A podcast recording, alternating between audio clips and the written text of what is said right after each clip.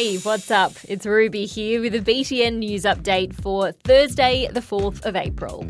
First up, today is a day about the stray animals of the world. World Stray Animals Day. A lot of the homeless creatures on our streets end up in adoption centres, but there are many more that never get that chance. They have to stay on the street and end up living there as strays. Around the world, there are about 600 million stray animals. Life can be really tough for them. They're often sick and hungry, and they can spread diseases. And they can also cause a lot of problems for native animals and the environment. In fact, it's estimated that feral cats kill more than a million birds in Australia every single day. That's why the message this Stray Animals Day is before you take home a pet, make absolutely sure that you can look after it. Being Insta famous looks pretty glam, but it's also hard work. Getting followers can take a long time, unless you happen to be a royal.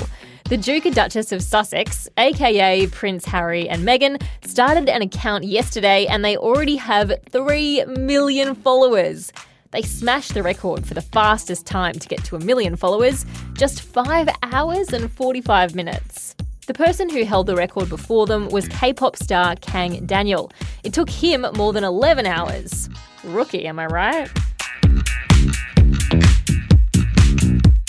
The world's best surfers are battling it out on the Gold Coast this week as the World Surf League kicks off. And one young surfer in particular is getting a lot of attention. Hi, my name's Leihani Kalohazart, and I'm only six and a half. She may be small, but she is mighty. Leihani is already a pretty awesome surfer. I learned how to surf because you've got to practice heaps every day, and you've got to practice in all kind of conditions. This week, she put her skills to the test at the Jurukai Team Challenge, teaming up with Rookie of the Year, Macy Callaghan.